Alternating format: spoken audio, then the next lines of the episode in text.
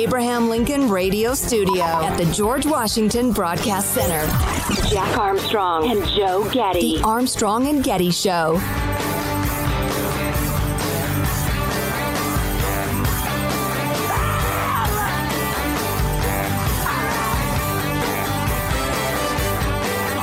So you'll remember the story from a couple of weeks ago. The lady who works with alligators and the alligator bit her on the hand and uh, sucked her into the pool and started spinning around trying to kill her. Yeah, yeah, murderous gator, vicious and bastard. Time to skin it. And the guy jumped on top of it and saved her life. This was the guy. And I seen it happen. I was like, what, what do you want me to do? What do you want me to do? That's what he was like. And he jumped on the alligator's back and helped her get away and like is considered a hero. Well, so the, the handler lady, I thought this was kind of interesting. Uh, she did an interview and uh, the alligator handler who was bitten during a kid's birthday party. I'd forgotten it was a birthday party. Hey kids, watch a woman get killed. Happy birthday. Eaten by an alligator. At a Utah petting zoo last week is speaking out about the incident and clarifying a few things. She chatted with uh, alligator experts, blah, blah, blah, blah, blah, blah. And um, in the hour long interview, she wanted to make sure people realized that, contrary to some reports, she was not pulled into the enclosure.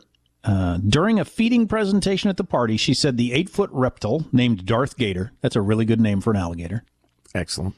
Darth Gator mistook her left hand for food and clamped down. He was being fed, something touched his face, so he just bit it. I'm that way. That's just him doing what he does. He's trying to eat. Saying I was dragged in with it is just outright false. That was a conscious decision. She also okay. gave credit to the hero who we just heard from, party guest Donnie Wiseman, who bravely jumped on the alligator's back, holding it down while she waited for it to go for a readjust and eventually open its mouth so she could escape. Did she think wow. the guy well, that gave moral support? Remember the yeah, guy? Remember that? Yeah. You, you keep going, Donnie. You're doing great. Man, if she actually did get in there on purpose and roll with that thing the way it was rolling her to, to save herself, that is some calm reaction to being bit by an alligator. Yeah. Well, that, that tiger didn't go crazy. That tiger went tiger, to quote Chris yeah. Rock. That gator went gator. It's a damn gator. Speaking of making your life better, uh, I said earlier on the show, uh, I'd like to have a mild heart attack because I think maybe that would motivate me to work out. it's a hell of a I, thing to say. I don't want to have a big heart attack. First of all, it sounds painful, and you never know. You know, you get too close to uh, being on your DB, your deathbed. I don't want that. Um, we did get this text. Do you know how utterly ridiculous you sound saying you need a heart attack to exercise? Hey, lardass, why don't you just try going for a walk around the block? Stop, stop stuffing your face with every cheeseburger and donut you see. Seriously, why don't you try a salad with some light dressing? so, um, but we got as many texts on this as anything we ever talk about. And then after I got to thinking about it, I thought, well, maybe that's because every single human being listening deals with this very thing every single day of their life. Maybe that's the reason we got lots of texts about it. By far, the number one response of what got them to finally start working out was a photo. That's the most common. Mm, um, the unfortunate angle, the candid photo. Let me read through some of these, though. Uh, a couple of things got me to quit drinking and get to the gym. Watching my stepfather pass from doing much of one and none of the other, belt reaching the last notch, and a side view of myself in the mirror. Oh, the old side view in the mirror. Uh, dear Armstrong and Getty, instead of a small heart attack to get in shape, maybe you should just imagine a little girl physically dominating you. oh, that's beautiful. uh, Sam ow, from the ow. Bay Area. Stop hitting me. Ow. Sam from the Bay Area, roll. you're Bay Area take wrote. It and you're gonna like it. Got a little sundress going. Right. Spin she beats me up me right takes, in the right in the junk. Oh, takes my Starbucks money away from me and says, "Now I'll be back tomorrow." Uh, understand the needing a life-altering injury illness to wake up and exercise. I've been trying for 15 years to lose weight. Start of the year, I dislocated my knee, tore my ACL, PCL, LCL. I don't even know what all those things are. Three muscles and lots of damage. I've managed to lose 45 pounds since my injury. Um, so it's basically wow. they they they didn't have a mild heart attack, but they had another physical, you know, your body saying, "All right, you know, kind of warned you for a long time. We're giving out on you. You going to do something about this or not?" Well, you know what? I happen to know what all those tendons are, and, and I can picture the injury that would cause them. So, Jack, we're going to need you to put your upper leg in a vice. All right, this is this is going to hurt, but it'll just last uh, a second or two. I lost 30 pounds fairly recently. I always used to be the smallest friend in my group. I think this is obviously a woman. I used to be the smallest friend in my group, and then I saw a picture of us girls together, and I was the largest girl in the group, and it motivated me to make a change. So another seeing a picture of yourself. I knew I was overweight, but I saw a photo of myself three months ago and wondered who the obese man was in the corner and realized it was me. Erg. But been back at the gym, gym ever since. Um, down 30 pounds. Wow, this email just came in. This is beautiful. This is the worst advice I've ever heard. Uh, buy only pants and shirts that are slightly too tight. Get Oh, rid of any that are loose. Never buy any that are larger. I've held steady for over 30 years by adjusting my eating. Exercise just happens. What does that mean? I don't know what that means. Jack, giving everything going on in your life right now, maybe you need a life coach, not an exercise program. How do you not fire your life coach the first time they tell you to do stuff you don't want to do? I think you're too strict. Why don't you get out of here? Or after a month, I still suck. You're fired. Um, I had back surgery and physical therapy because uh, my body gave out on me. So a lot of people. So either seeing a picture of yourself or having your body give out on you. Here's a health tip for Jack. Uh, way too young hot girlfriend. Use your minor celebrity status to get started. Tell your agent you want to do TV spots, and if you're and if all else fails, start hanging out with uh, fatter and older friends. Hang out with fatter older people. Feel better about yourself. What motivated me to start exercising almost every single day is my children. We got a couple of those. I have kids. I got young kids, and I'm, you know, on, on the older end of being a dad. I should use that as a motivation. Um, here's another one. Their body gave out on them, so they finally lost weight. I moved into a new house with a mirror on two walls with a 90 degree angle. I didn't know I looked like that. Yeah. That's funny how s- actually seeing what we look like changes so many people's opinions. So we do the front view and probably suck it in a little bit and think, ah, I'm all right. Yeah, I could use a little few pounds, uh, obviously, but uh, I'm okay. Well, and for dudes, you know, most of us carry our weight on the front. So a front view isn't going to show that, but a side view will. You know, for gals, maybe it's a side view, but you know, the front, front view getting a little hippie or, you know, your, uh, your, uh, derriere is starting to expand to the east and west. You might notice it from the front, but dudes, yeah, that front view is too easy. I lost my belly and got my college abs back. My college abs weren't much better than my current abs. Um, uh, sex from my wife increased 10,000%. Fact. Jack, I'm kind of in your, I'm in your boat. I need a mild uh, to moderate aneurysm. Jeez. God forbid. well, you need wood. a wake up call. You need a wake up call. As a former personal trainer of five years, I can tell you without a doubt, you will get your ass to the gym by hiring a hot ass personal trainer. It worked for me, then I quit a job and became a personal trainer.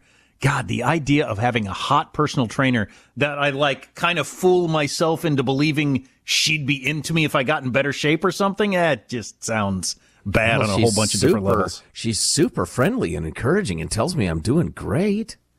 I think she may be a little hot for me because Yeah. I'm in good shape now. I could So see how that would work because I, I've known a few personal trainers and they're cute and bubbly and smiley and kind of flirty and yeah, that that's not that's not what I need. Um, and then the, finally this one, which I thought was good. How about the concept of avoiding lifelong celibacy? Yeah, that's what I think I'm I'm headed toward if I don't do something. Um, how about avoiding that by starting to work out? Imagine meeting a new woman your age who's super smart and funny, but also hot and fit.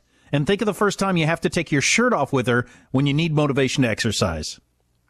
The future you will thank you today if you've tightened things up a bit. So mm. try to picture somebody and how embarrassing it would be to have to take your shirt off. Is that maybe that's the motivation? Yikes. That, that's harsh. That's tough love right there. That's the sort of tough love Dr. Phil would give you if you were think on it- his show. I think I'd rather have the mild aneurysm or the heart attack. Oh, jeez. You can't stop saying that, that- knockwood.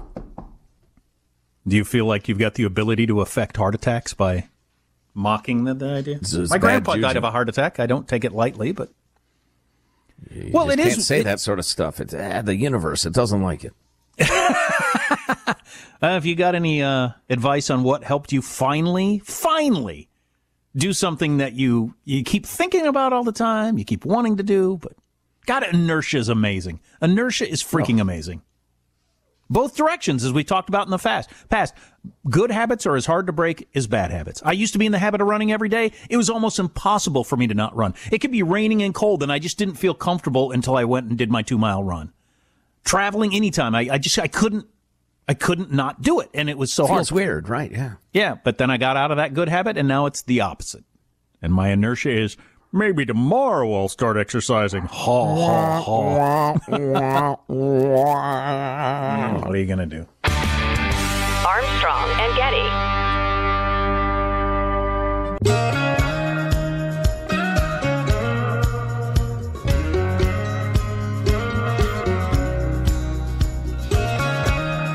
The Armstrong and Getty Show. Weird days ahead as we, the United States, are probably going to be allies at times with the Taliban. You think we're going to pay that much attention to it? I'm just, I'm not convinced that uh, the story is going to stay in people's consciousness very long, or that we're just going to pay that much attention to it in reality very long.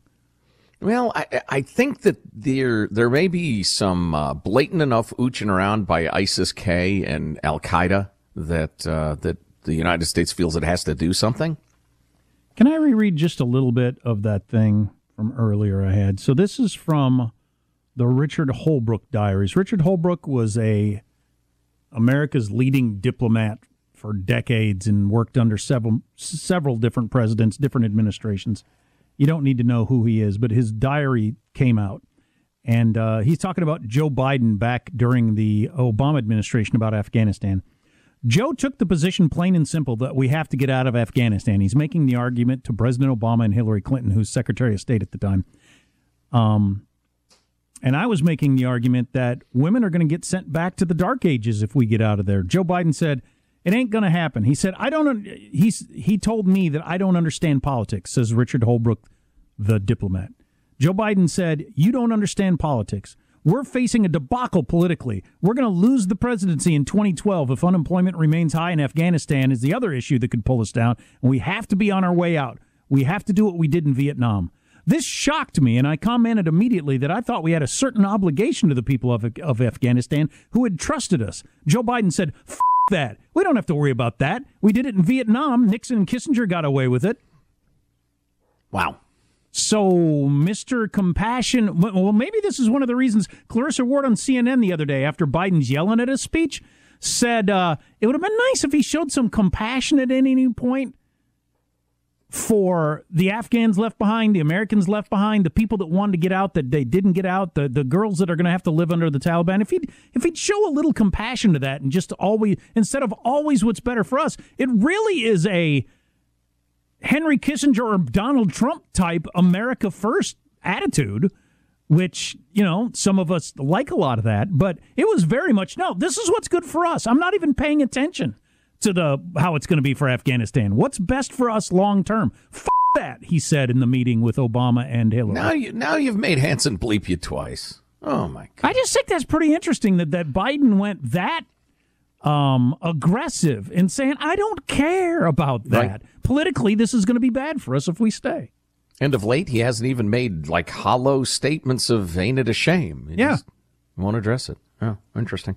So uh, the relationship going forward could be weird. Uh, I, I, think with uh, Pakistan right there, they're a frenemy. That relationship is terrible. You, you, could read five books on that. Our relationship with Pakistan, um, and the lawless regions, and Al Qaeda and ISIS K, and the rest of it. Something tells me we'll have special forces or drones or missiles or whatever going in there at some point, and it might well be in cooperation with the Taliban of all things. Uh, this is uh, Jen Griffin of Fox News in clip number fifty, Michael, if you'd be so kind. For the first time since the last American soldier left Afghanistan, the defense secretary and chairman of the Joint Chiefs faced the press. They took just three questions, including whether they might have to partner with the Taliban in the future. I can tell you uh, from personal experience uh, that this is a ruthless group from the past, and whether or not they change remains to be seen. Uh, and as far as our dealings with them at that airfield, in war, you do what you must in order to reduce risk to mission and force, not what you necessarily want to do. Any possibility of coordination against ISIS-K with them, do you think? It's possible. a stunning admission as a result of the new reality on the ground in Afghanistan and the absence of intelligence networks, which had to be rolled up as part of the hasty U.S. withdrawal. I thought that was the kind of honesty we were wanting last week, but you always explained on why they couldn't be honest because the Taliban still held all the cards and we had so many people there. Him being mm-hmm. honest yesterday, saying, "Look, you deal with the reality of what you've got at the moment and what's you know best at the time." Right. Yeah, I appreciate it.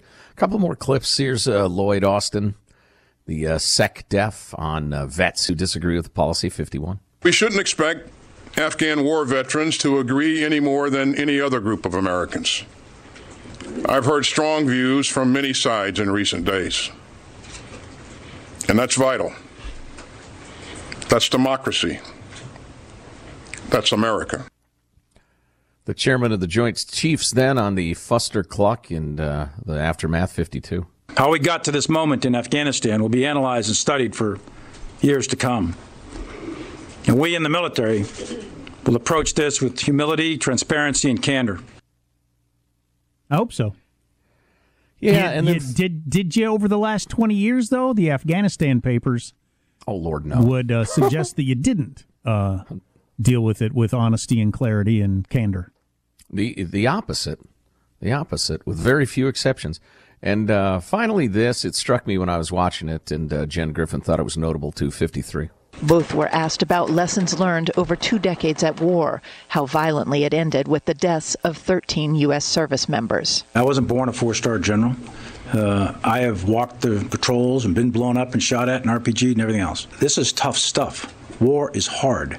Uh, it's vicious. It's brutal. It's unforgiving. I'm a professional soldier. I'm going to contain my uh, pain and anger and continue to execute my mission. That mission is to get the remaining 100 or so Americans out of Afghanistan along with U.S. allies, something that the State Department is now the lead on. But it's hard to imagine them getting very far without the Taliban and Delta Force. You know, I'm glad you pointed out we had like, uh, depending who you ask, like 8,000 people there. We got uh, 5,000 out, so now we have 100 left. Well, more wait a minute. There, How there, did that happen? There were 12 to 15,000 Americans. Oh, that's right. Yeah, yeah, yeah. 12 to 15,000 Americans. We got out whatever they claimed 7,000 and now there are 200 left. So that leaves 200. What do you not get? yeah, the math doesn't work on that. Yeah, I went to one of those woke schools where getting the right answer was considered white supremacist. So I'm perfectly content that we have all the Americans out but 200. Yeah, I don't I don't quite know that. I, I hope somebody's looking into it. Armstrong and Getty.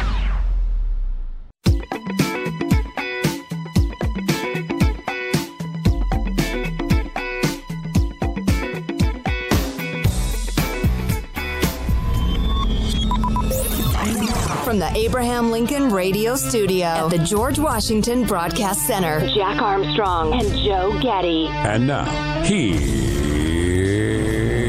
Armstrong and Getty.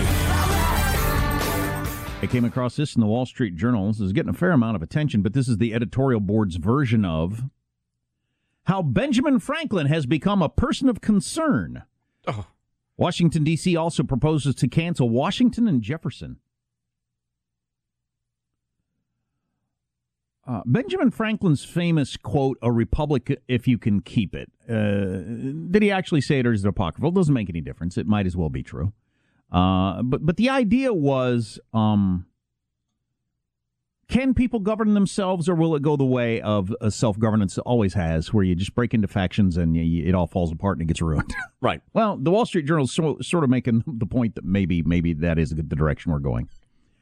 Um, because Benjamin Franklin said it, and he no longer is going to be a founding era uh, person that you're going to be able to see in Washington D.C. If this new panel in Washington, D.C. gets its way, they've identified Benjamin Franklin among other founders as persons of concern and recommended their names be removed from D.C. property. This is straight out of Soviet Russia. I mean, it's they didn't even change the words. I mean, it is straight out of the Politburo. The astonishing proposals come from a Washington, D.C. government committee formed by Mayor Muriel Bowser to oh. re examine the names of schools, statues, and parks in the wake of protests. This co- chick doesn't get enough attention for being awful. The committee submitted its report Monday, and Ms. Bowser um, uh, passed it along to the next step of it, of it happening. The committee says it hunted for historical figures with key disqualifying histories, including participation in slavery, systemic racism, mistreatment of or actions that suppressed equality for persons of color, women, and LGBTQ communities. So uh, Franklin was tough on the transgenders, huh? Yeah, sure, right. So the founding fathers weren't open-minded enough about uh, gay, bi, trans uh, rights. Yeah, I'm sure they weren't.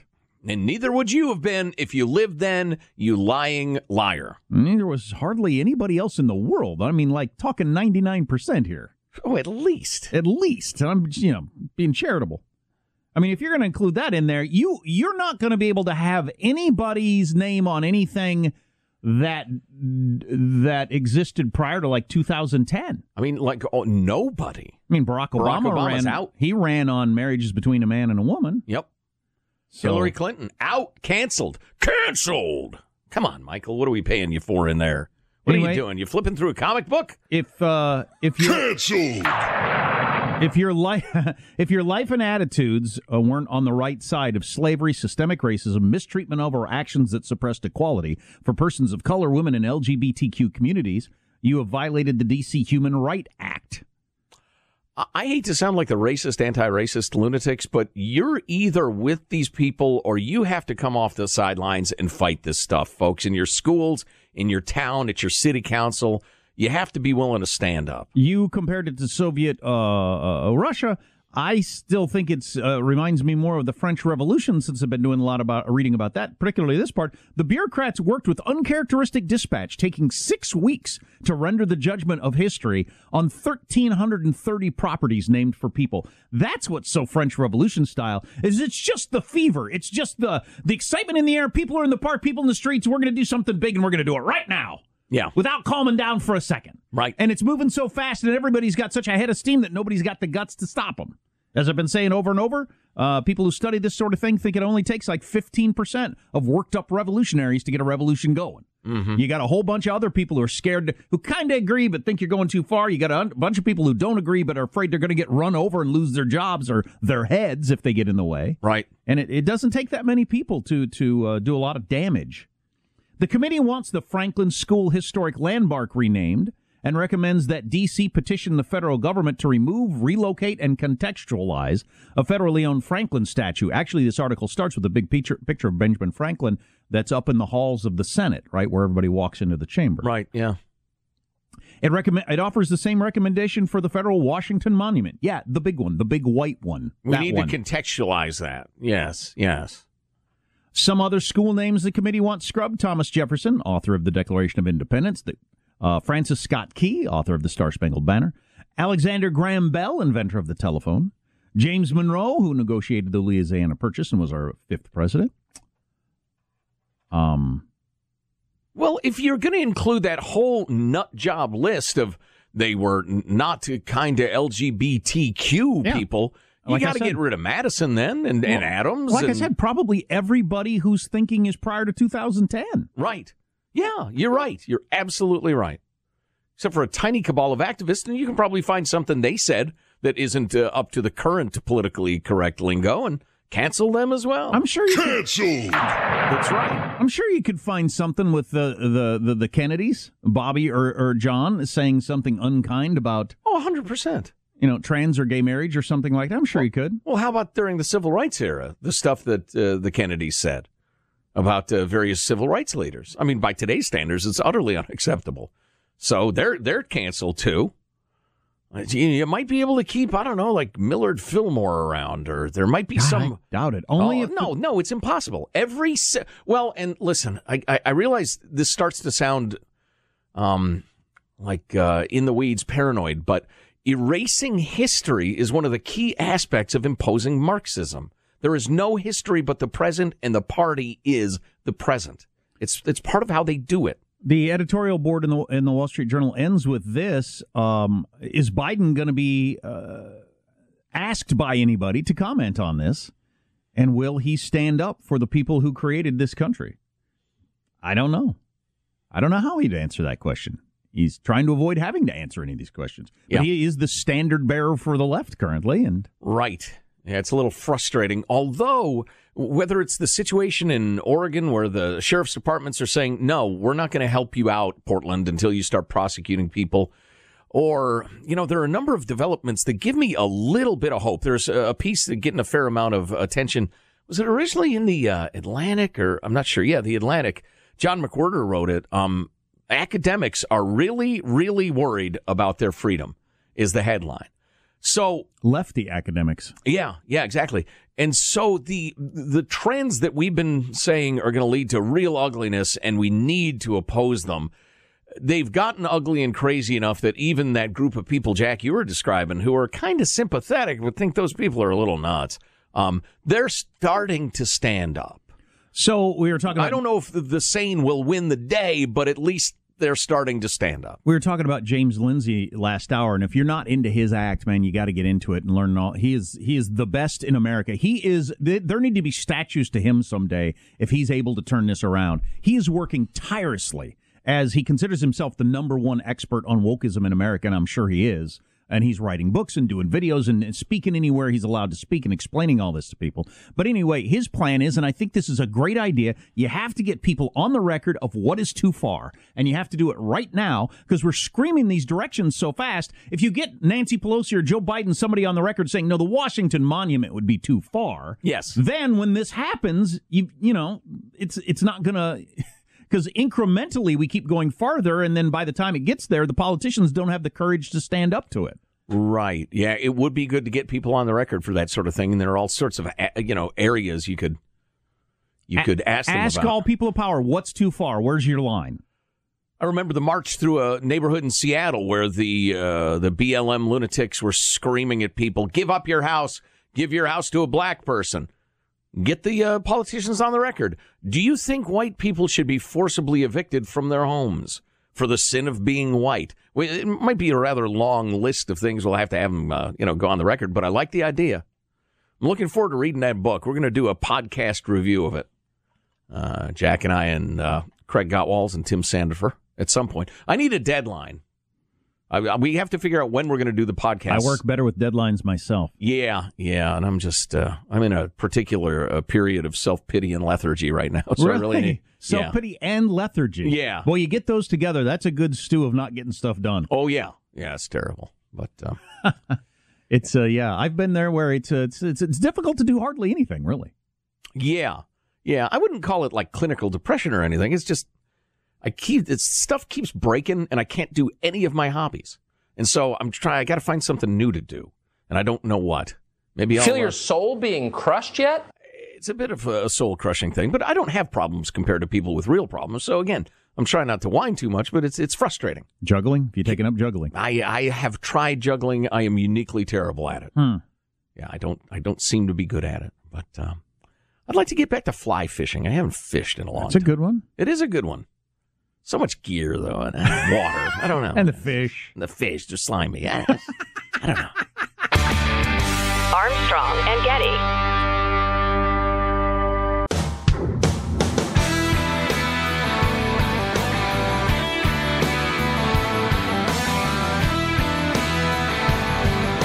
The Armstrong and Getty Show. I'm just going to read chunks that Sean nicely highlighted from this article in Slate by someone named Juka Sullivanin or something, um, with two Evelinines, um, uh, because this is really well written.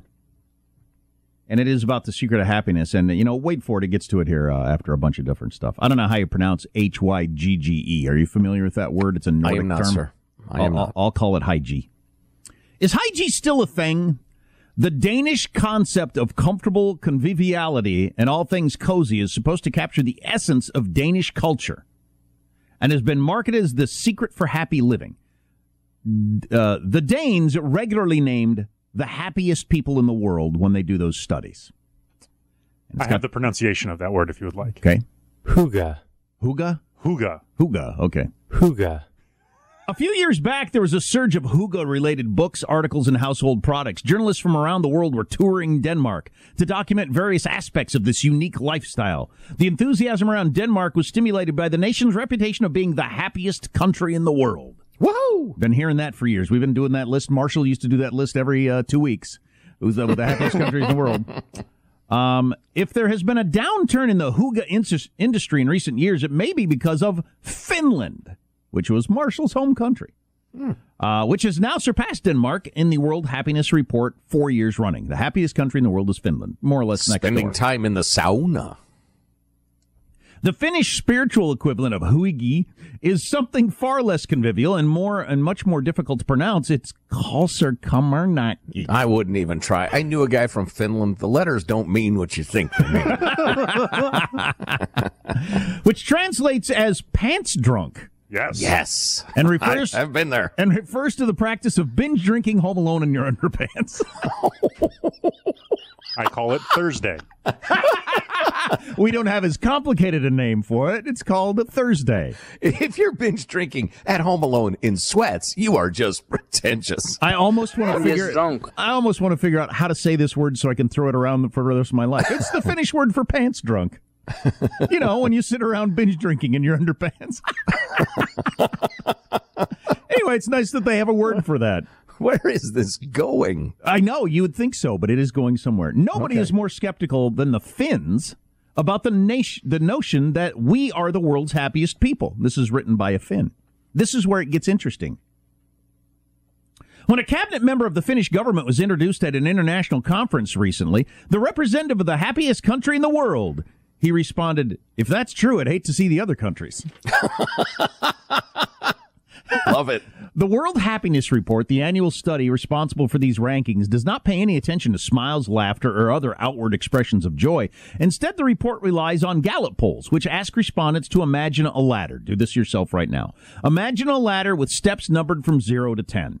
The top rung, 10, represents the best possible life. If you stand on the top rung, you're going to fall and break your neck, and you will no longer be happy. But let's put that aside. There's the warning right at the top of the ladder. Yeah. right, right. Uh, the top rung 10 represents the best possible life for you, while the bottom rung 0 represents the worst. The survey participants are then instructed to report the number that corresponds with the rung on which they are currently standing.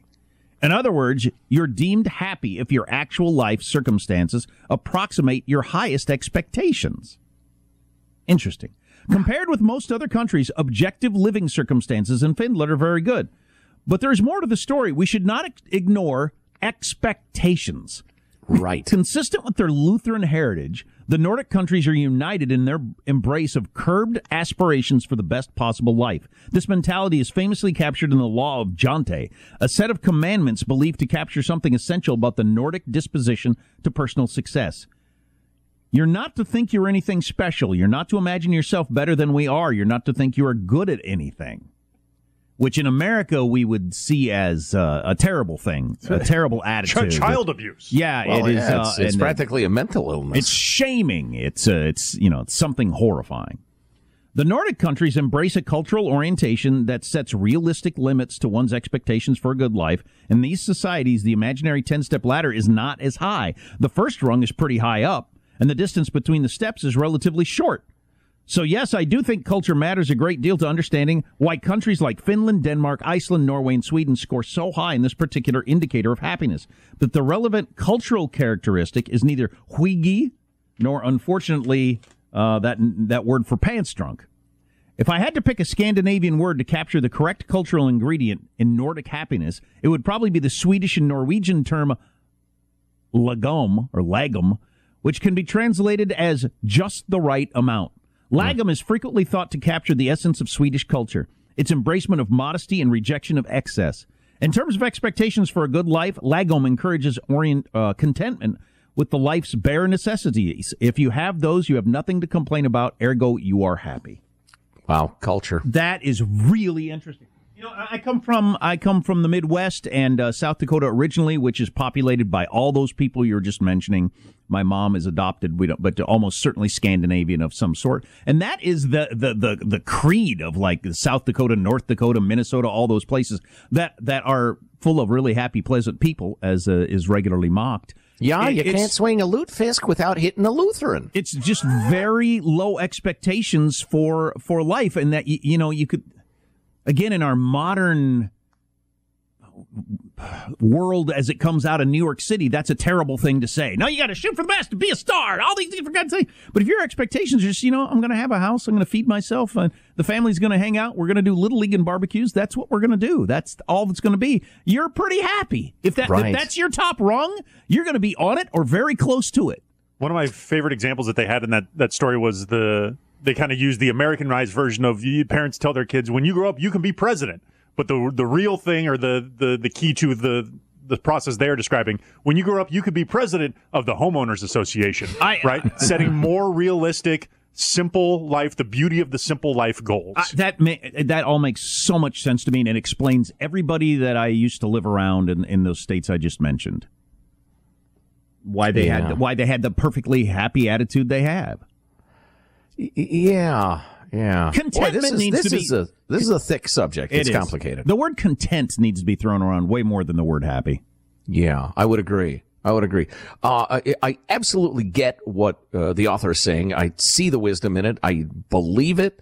At the same time, I think mankind needs the unsatisfied, the the never satisfied, the striving, the, the fixated, the uh, the enthusiastic. You know, I just I, I think it takes all kinds. Is it because you step outside you're you going to can do- freeze to death in those countries? Is that what's at work here? Uh, I think you can do both. I I think you can have you know as long as I got uh, you know got an okay house, okay car, and kids. Everybody's healthy. I'm happy. I think you can have that and try to invent an airplane. I don't think they. I don't think they are separated. Well, I don't think the Elon Musks of the world are necessarily going to not exist if we stop telling every child they could become president. I would Right? agree with that I- also. I think those people, those high octane brains, will kind of rise above anyways. And and uh, yeah, that that's my Yeah, it could be. Summary you know, it's funny. As a kid, I had the classic uh, feeling about, you know, you could grow up to be president and blah, blah, blah. Uh, now that I know much more about the presidency, it sounds like a threat. sounds like what you say to them to get them to eat their vegetables. I certainly would think if everybody wants to be uh, a YouTube star or whatever it is you want to be, and that's you know all the, your goals in life, as opposed to just regular run of the mill house on the end of the block, you know, With friends with and friends, family and, and- and just yeah, that's just what we do. Well, I can understand why one company country would be happy and one would not be not. I don't know. Uh, I think the first thing is a recipe for misery. Your thoughts. Text line 415 KFTC. I thought that was really interesting, and especially learning the Finnish word for pants drunk. Mm, indeed. You can email us mailbag at armstrongandgetty.com. Drinking alone in your underpants. Hmm. Armstrong.